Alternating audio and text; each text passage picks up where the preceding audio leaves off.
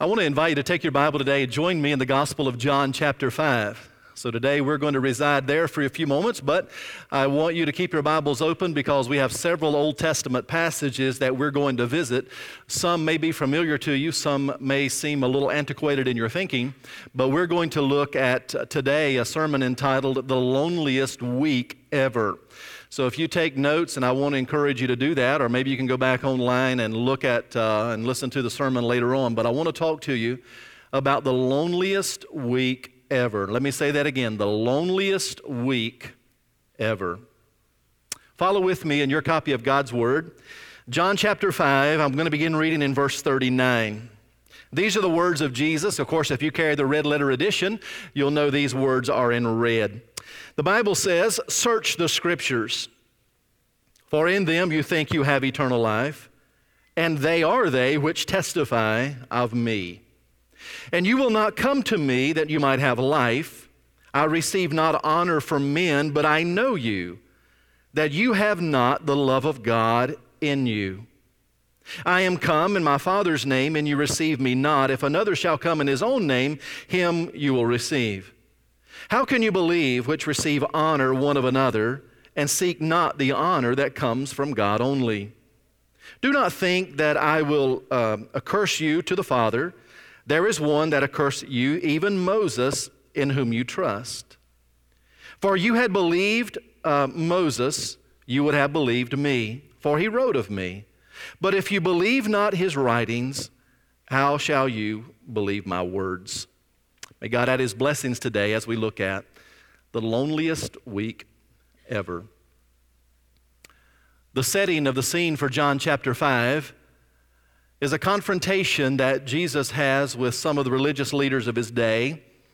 It was a confrontation because Jesus healed a man on the Sabbath day and his accusers seemed to think that he somehow broke the law of God by healing on the Sabbath day, which he did not. He might have violated man made oral tradition, but he did not break the law of God. So they criticized him for that. They accused him of that.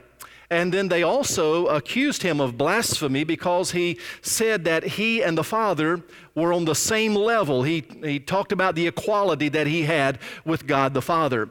So in John chapter 5, particularly the last half of John chapter 5, what you have is a series of witnesses, if you will, that step forward and they speak to the authority of Christ. They speak to the fact that Jesus really was one with God the Father, that he really did come into the world to save the world, that he really was the Lamb of God slain from the foundation of the world. In fact, if you want to just very quickly to preface my remarks this morning, look at some of these witnesses. I'll give them to you very quickly. Go down to verse number 31, and you will see the witness of Jesus' own words, how he spoke. If you go to verse 32, you see the witness of the Holy Spirit who testifies of Jesus' authority. If you go to verse 33, there, verse 33 and following, you find the witness of John the Baptist. Verse 36, you see the, the witness of how Jesus, the works that he did, testify that he was one with God. Then you go down to verse number 37. You see the witness of God the Father. So all of these witnesses kind of are presented by Jesus to help clarify in the thinking of the Jewish people that indeed he was who he said he was. The one we will focus on this morning begins in verse number 39 and following, and it is the witness of the Old Testament scriptures.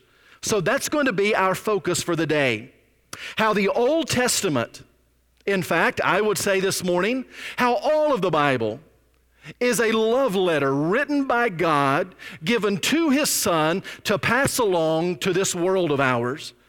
All of the scripture from Genesis to Revelation the scarlet thread that runs through it is how God so loved the world that he gave his son, that whoever would believe on him would not perish, but have everlasting life.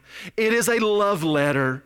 It is a love letter of how paradise was lost, but how paradise, through the blood of Christ and his glorious resurrection on Easter Sunday, paradise would be regained. So, what we'll do today is we're going to look at some of the Old Testament passages that validate Jesus' claims for who he said that he was and who he is. When we talk about the scripture, the Bible that we have today consists of How many books, church? How many books in the Bible? 66 books. But, but I don't say take your books and open them this morning. What do I say? I say take your Bible because all of the 66 books, though they are independent to some degree, they all are woven together to give us a beautiful tapestry of this love letter that God has sent to the world. So we call it the Bible, but it is made up of 66 books. Do you know that it was written by over 40 different authors over a period of time of 1,500 years.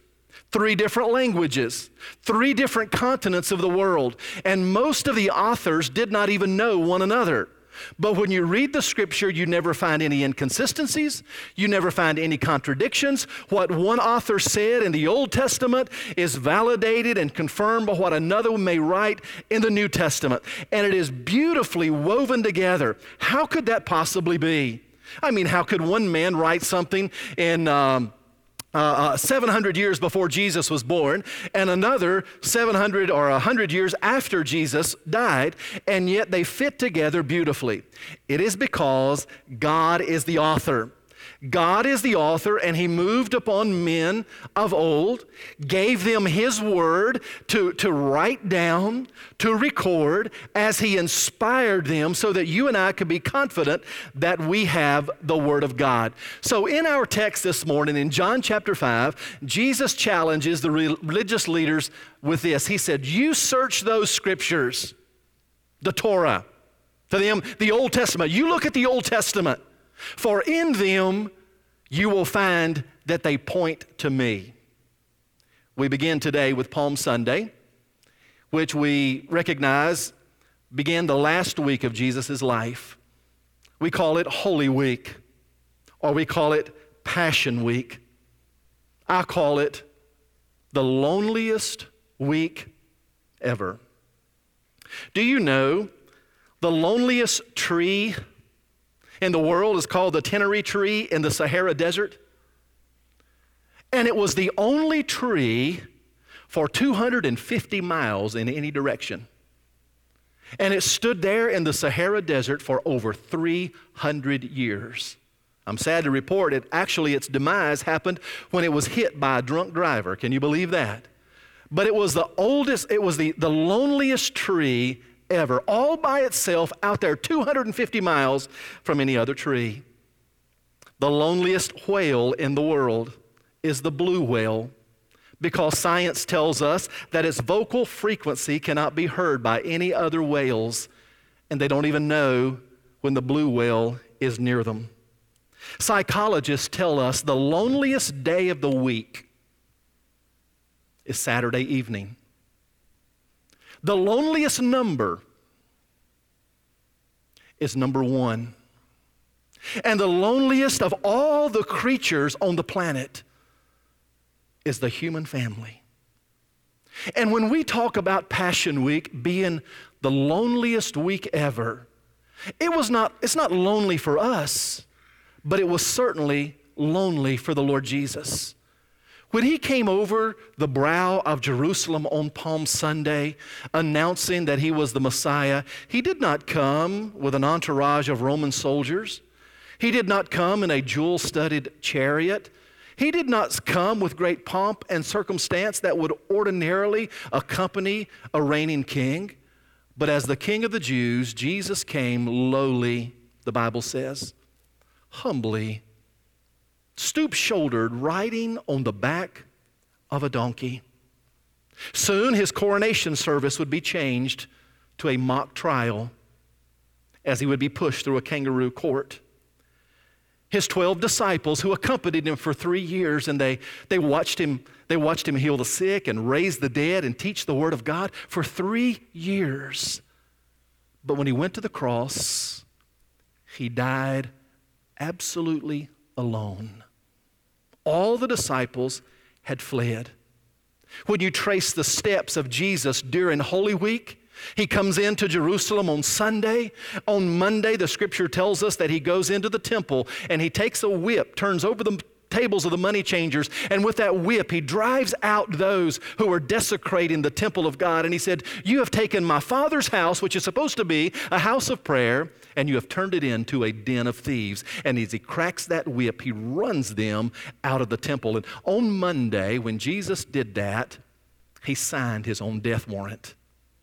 On Tuesday, he goes to the Mount of Olives and then ultimately comes back to Jerusalem where he has another confrontation with the Pharisees. And he says to them that day, He said, You look good on the outside, but on the inside, you're like, you're like sepulchres filled with dead men's bones. Meaning that they were just hollow on the inside and empty on the inside. On Wednesday, he kind of retires, ready for what is going to take place on Thursday, which would be the absolute onslaught of Satan and hell itself. On Thursday of Holy Week, Jesus eats the Last Supper. He and his men retire to the Garden of Gethsemane. And as he moves deeper among the olive groves of Gethsemane's garden, Scripture says that he falls beneath a gnarled old olive tree and he begins to pray that if there's any other way for man to be redeemed, that God would let this cup pass from him. And the scripture records it so graphically that he prayed with such intensity that his sweat became as great drops of blood. There from Gethsemane's garden, he was betrayed by Judas Iscariot on Thursday. The Sanhedrin arrest him. He is chained in the house of Caiaphas, one of the most moving places in my estimation on the planet. Many of you will remember when we stood right there in the house of Caiaphas and reflected upon it was the last place that Jesus would stay before he would go to the cross and die for the sins of the world. From the house of Caiaphas, he was taken on Thursday night and he was run through a series of mock trials lasting throughout Thursday. And then on Friday, the Lord Jesus would be forced to carry that cross down the Via Dolorosa all the way to the place of the skull, Golgotha, where he would lay down his life as an atonement for my sins and your sins and the sins of all the world. So every day, Sunday, Monday, Tuesday, Wednesday, Thursday, Friday, Good Friday, we call it good, but Friday, the day that he died, every day was filled with loneliness.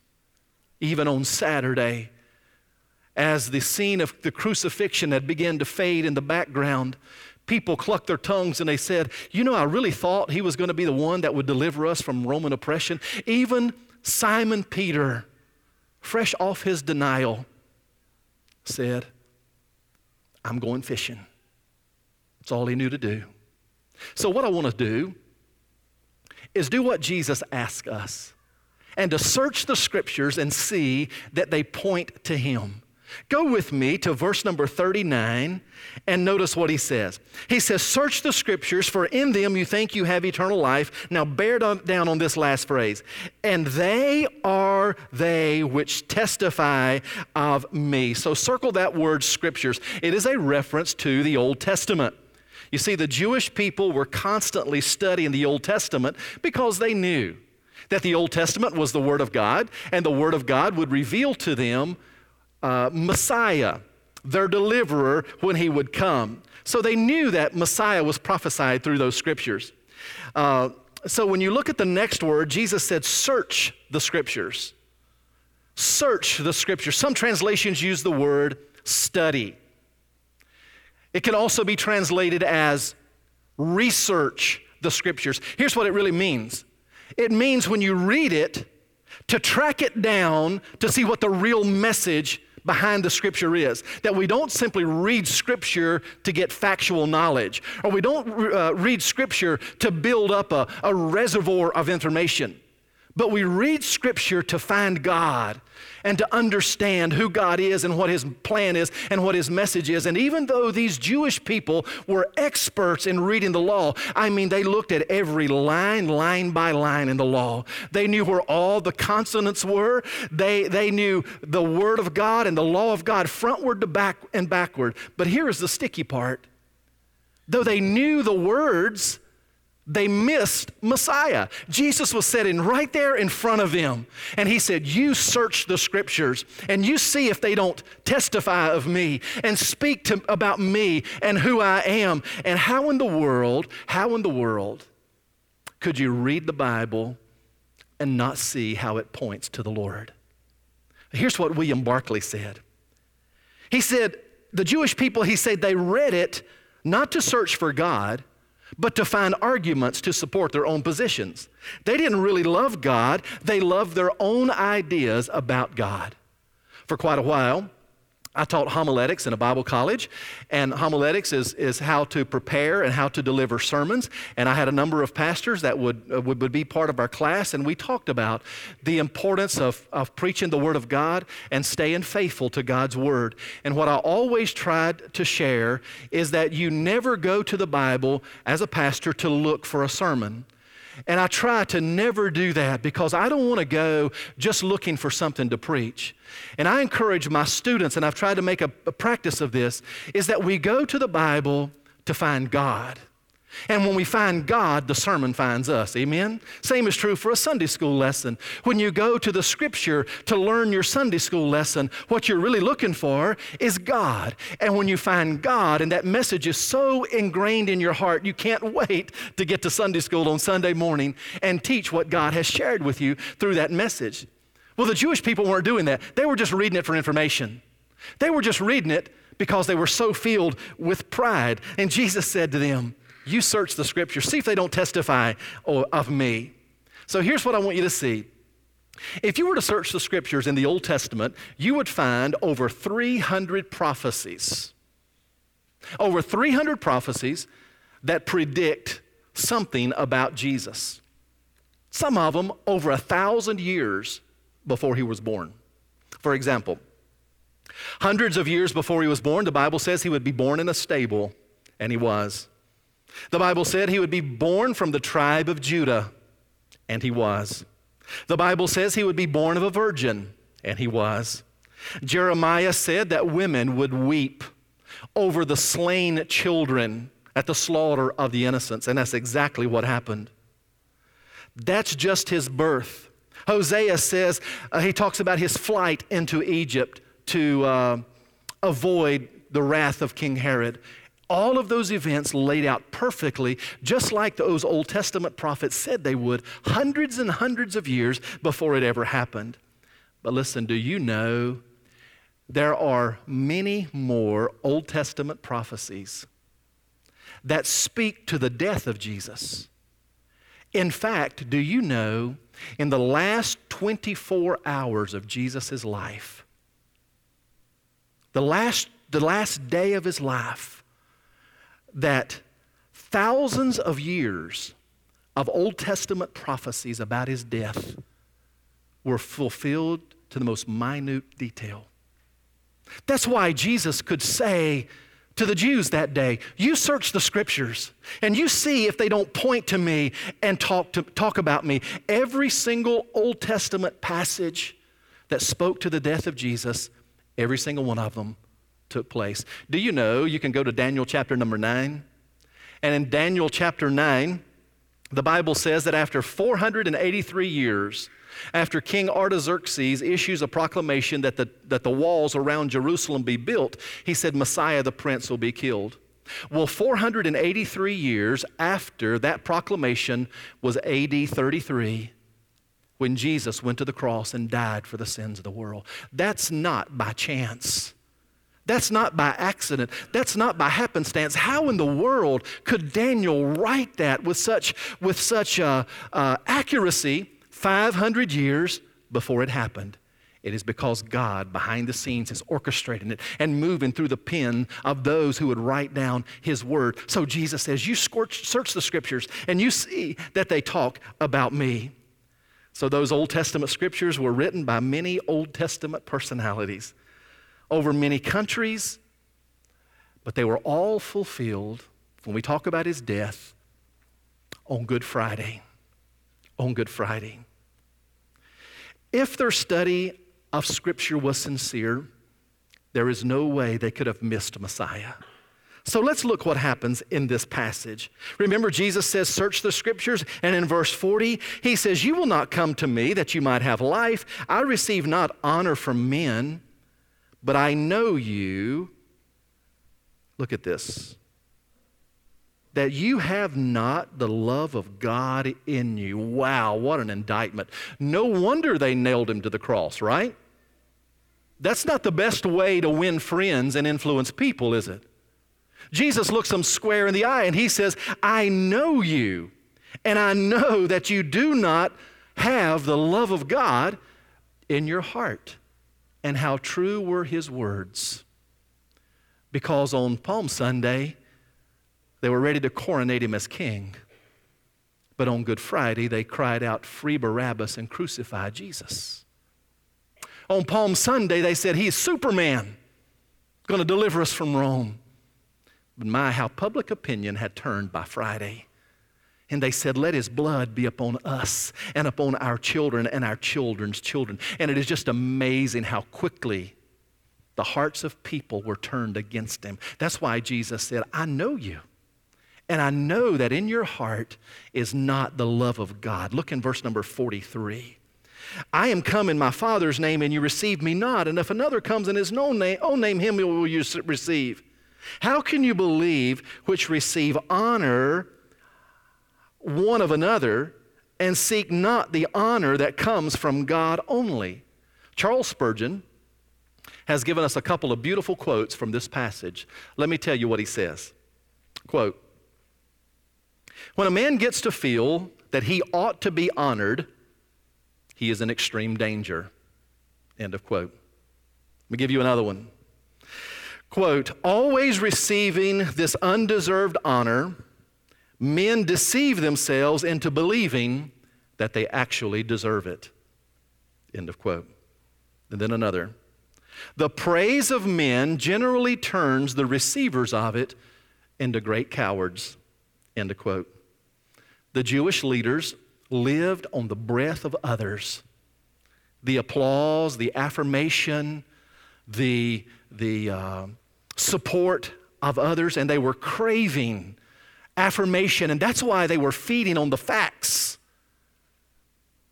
But in the feeding on the facts, they had forgotten the person of the scriptures.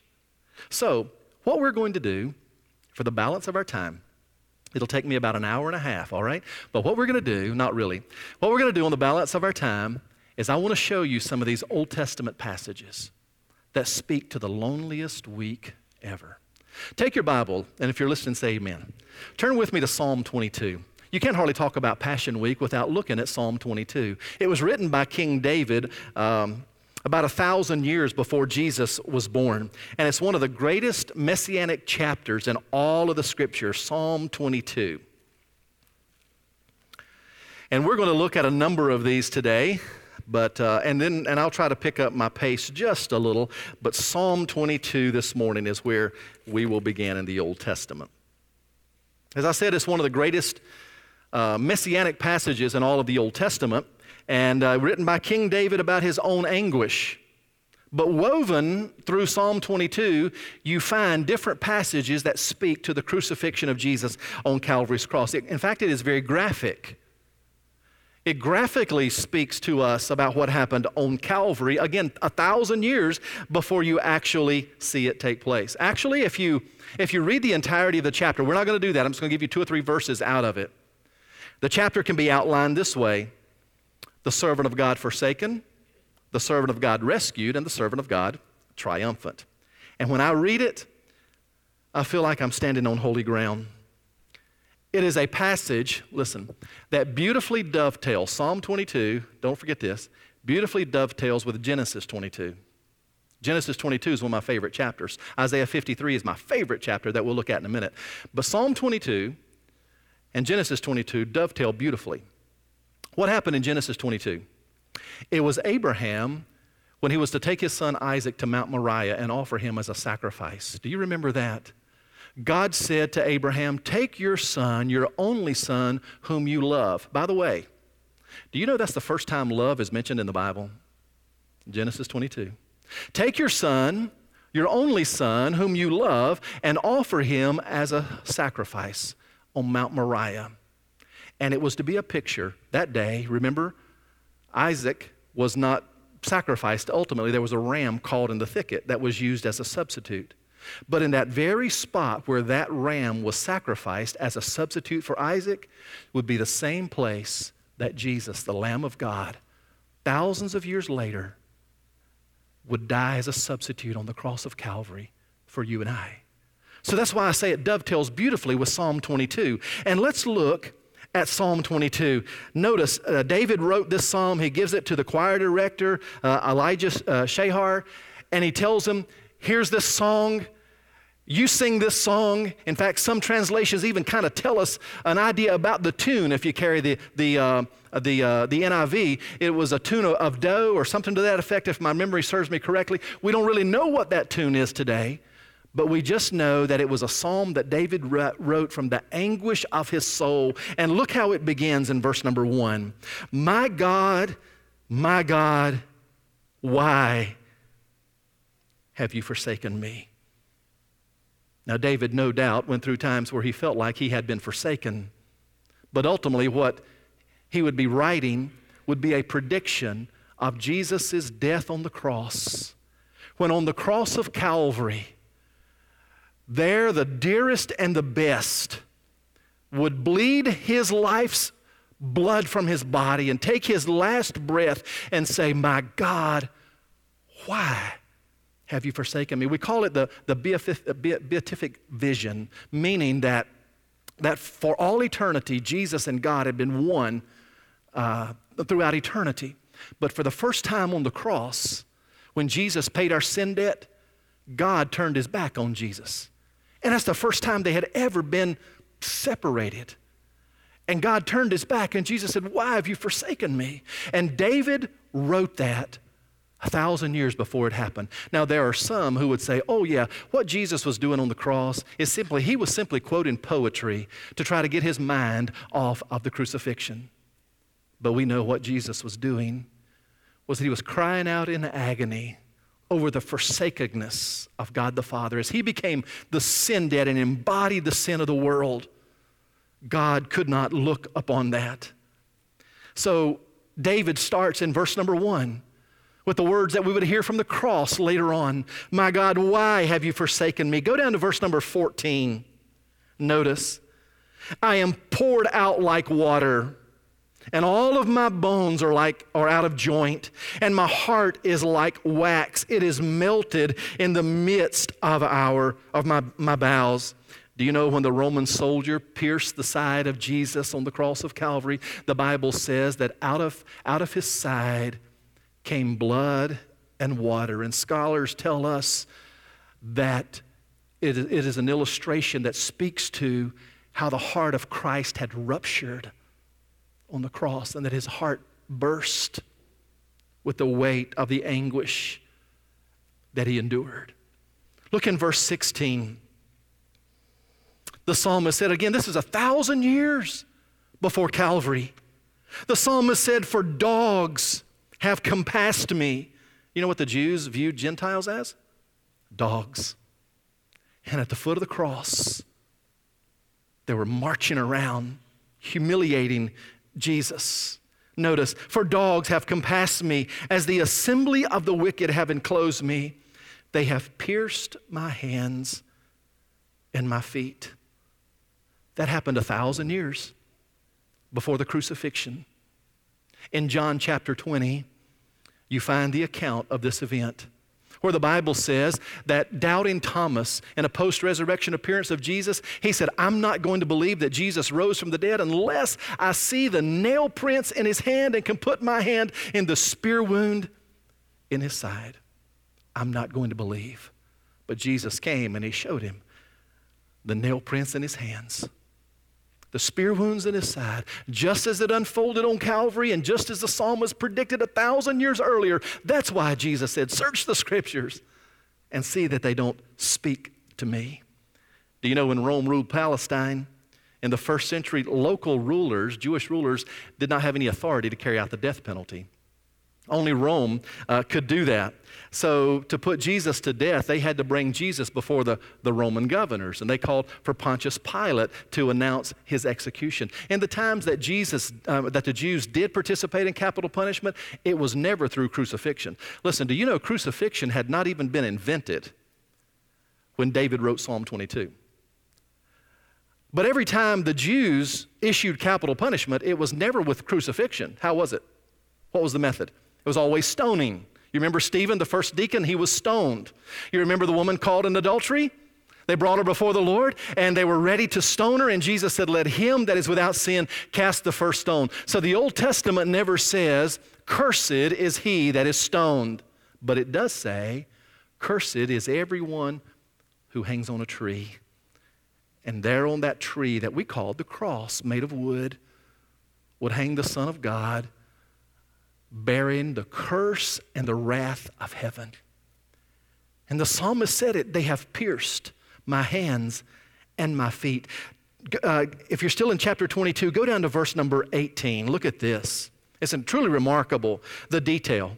They part my garments among them, and they cast lots upon my vesture. Again, that's a thousand years before it took place. And in John chapter 19, listen, the Bible says that the soldiers took the garment of Jesus, kind of divide them into four halves, and, and use those spoils for themselves.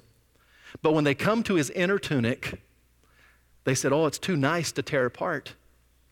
Let's just gamble for it and see who gets it. And just exactly the way the psalmist said they would do it. That day, as Jesus died on the cross, those soldiers were gambling to see who would get his inner tunic. Do you think that's coincidence? Think that's happenstance? No, that's, that's the, that's the uh, exact nature of the Word of God, the precise nature of it. Turn over a couple of pages. Go to Psalm chapter 31. I told you I'm going to pick up the pace. I really mean that now. Psalm 31, look in verse number 12. Here is another prediction that happened years before it actually occurred. Psalm chapter 31, verse 12. I am forgotten as a dead man out of mind. I'm like a broken vessel, for I have heard the slander of many. Fear was on every side. While they took counsel together against me, they devised to take away my life. Do you know the Bible says in Matthew 27 that very early in the morning, the religious leaders conspired of how they were going to kill Jesus? They were all working behind the scenes. Turn over another page to Psalm chapter 34. Look in verse number 20. Psalm 34, verse 20. He keeps all his bones, not one of them is broken. John chapter 19 speaks to this as well. Do you know, in order to expedite the death, the dying process of a, of a crucified individual, Roman soldiers would come with a large wooden mallet and they would literally break the shins of those who were on the cross to speed up the dying process. But the Bible says when they came to Jesus, they saw that he had already died, so they broke not his legs. In fact, one of the qualifications to be a perfect sacrifice in the Old Testament, not a single bone could be broken. So, even to that degree, Jesus fulfills every bit of the Old Testament prophecies. Turn over to Psalm 55.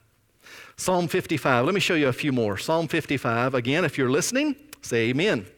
Psalm 55. I don't want you to go to sleep on me now. Psalm 55. Look in verse number 12. Psalm 55, verse 12. Very sad passage in my estimation. For it was not an enemy that reproached me. Then I could have borne it. Neither was it he that hated me that did magnify himself against me. Then I would have hid myself from him. Look at this, verse 13. But it was thou, a man, my equal, my guide, and my acquaintance. It is a reference to the betrayal of Judas Iscariot. Jesus was not turned over to his executioners by his enemy, he was turned over to his executioners by his friend. What hurts worse in life than the betrayal of a friend? What hurts worse than life than to have utmost confidence in somebody and then to see that friend turn, maybe a spouse or maybe even a child or a, a coworker? That's painful. Well, the Bible says in the Gospels that in the night of the Garden of Gethsemane, that Judas, who had walked with Jesus for three years, comes to where he is, and as a signal to the Roman soldiers, he gives Jesus the kiss of betrayal on the cheek. Ultimate betrayal. It was not an enemy, Jesus would say, but it was one of my own friends. Fulfilled exactly like the psalmist said. Turn over a few more pages to Psalm 69. Psalm 69, look in verse 20. I love to hear those Bible pages turn, don't you? Psalm 29, 69, verse 20. Reproach, look at this, has broken my heart. I am full of heaviness. And I looked for some to take pity, but there was none, and for comfort, uh, comforters, but I found none.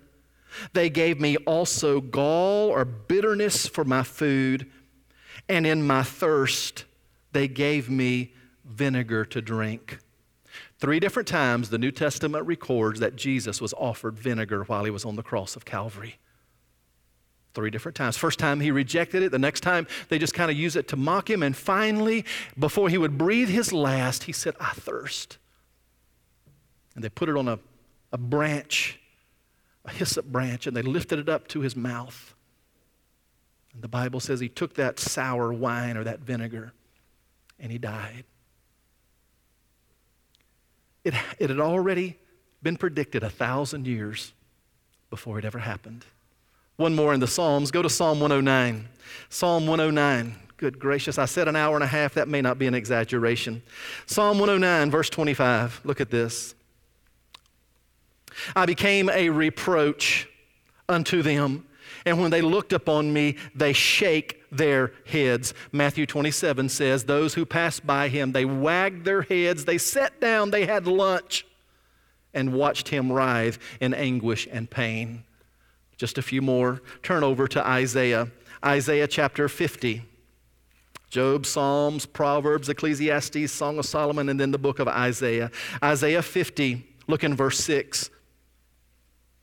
I gave my back to the smiters and my cheeks to them that plucked off the hair. I hid not my face from shame and from spitting. Isaiah wrote that 700 years before it actually took place. But the Bible tells us in Matthew 27 that as Jesus went through his trial, they pulled out his beard and they spit on him. Turn over a page to my favorite chapter, Isaiah 53, verse 7. He was oppressed and he was afflicted, yet he opened not his mouth. He is brought as a lamb to the slaughter. And as a sheep before her shearers is dumb, so he opened not his mouth. The Bible tells us in the New Testament that on the day of crucifixion, when all the trumped up charges were levied against him, that never one time did he speak in his own defense. Never one time did he speak up and say, Let me set the record straight. But I want you to know he just endured it, he just accepted it. He just let them say all manner of things about him, and he never dignified it with a response. But as a lamb led to the slaughter, he opened not his mouth. He just took it. Go to verse number, uh, verse number 9 in Isaiah 53. He made his grave with the wicked and with the rich in his death. Do you remember the Bible says that Joseph of Arimathea, who was a very wealthy man, asked for the body of Jesus from the cross, took that body, washed it, wrapped it in a linen garment, and placed it in a tomb? Again, Isaiah said that it was going to happen. Go to verse 12. Therefore, I will divide him a portion with the great, and he will divide the spoil with the strong, because he has poured out his soul to death. He was numbered with the transgressors. Remember the two the two uh, criminals on the cross next to him. He bare the sin of many, look at this, and he made intercession for the transgressors. He said to the thief on one side of him, Today you will be with me in paradise. And he said, For all of the world, Father, forgive them, for they know not what they do. The Bible had already said that would happen 700 years before it happened. A couple more. If you're in Isaiah, got Jeremiah, Lamentations, Ezekiel, Daniel, Hosea, Joel, Amos. Go to the book of Amos very quickly. Amos chapter 8 and look in verse number 9. Amos chapter 8. If you don't have time to get it, you can just write it down. I'm going to read it to you. It came to pass in that day, says the Lord God, that I will cause the sun to go down at noon. What? I'll cause the sun to go down at noon, and I will darken the earth in the clear day. When did that happen?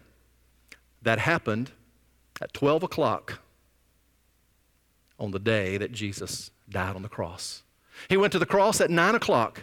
And from 9 o'clock until, th- until 12 o'clock, it was daylight. And then the Bible says darkness fell across the landscape from 12 until 3 as Jesus died for the sins of the world. Amos had already said that would happen over 500 years before it actually took place. Uh, keep going in your Old Testament. Amos, Obadiah, Jonah, Micah, Nahum, Habakkuk, Zephaniah, Haggai, Zechariah. All right, find the book of Zechariah. I'm going to give you a couple more, we'll close. Zechariah chapter 11, verse uh, 12. Zechariah verse, chapter 11, verse 12. And I said to them, If you think good, give me my price, and if not, forbear. So they, look at this. So they weighed for my price 30 pieces of silver. How much was Jesus sold for into the hands of his captors? 30 pieces of silver. No way authors who didn't even know each other, writing on three different continents, three different languages over a period of 1,500 years, could have just happened to put all that together. It had to be God that was working behind the scenes to bring all of this to pass. Go to chapter 13 of Zechariah, just right across the page. Look in verse number 7. Awake, O sword, against my shepherd and against the man that is my fellow, says the Lord of hosts. Smite the shepherd, and the sheep will be scattered. And the Bible says in Mark chapter 14, on the day that Jesus was crucified, that all of the disciples left him. That's why we call it the loneliest week in the world. Within a 24 hour period of time, thousands of years of prophecy came to pass through the death of Jesus Christ. That's why Jesus said in John 5 search the scriptures.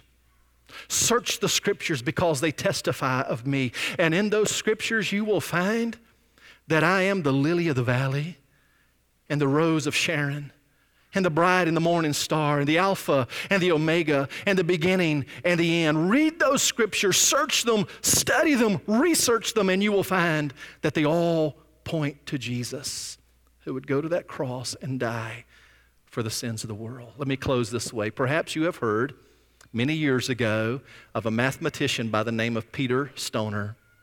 Peter Stoner looked at eight specific prophecies of Jesus. And he calculated the mathematic probability of one of those eight prophecies coming to, coming to pass with the accuracy that the scripture says it. All right? According to his calculations, this is what he said. The probability that one of those predictions would have come to pass is this 1 in 10 to the 17th power. Now, I don't know very much about math. I know that is, I know that is uh, 1 to the 10th with 17 zeros behind it. He illustrates it this way he said if you took one in the 17, 1 and 10 to the 17th power of silver dollars, you would have enough silver dollars to, to cover the entire state of Texas three foot deep. All right?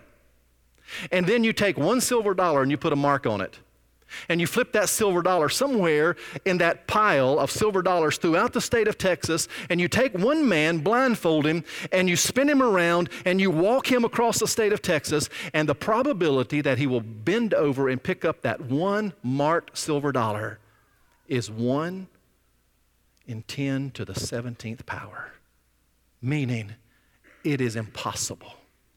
But yet, God's word said that it was going to happen with the most minute detail. And Jesus came and he fulfilled the minutest detail to show us that he really is God in the flesh.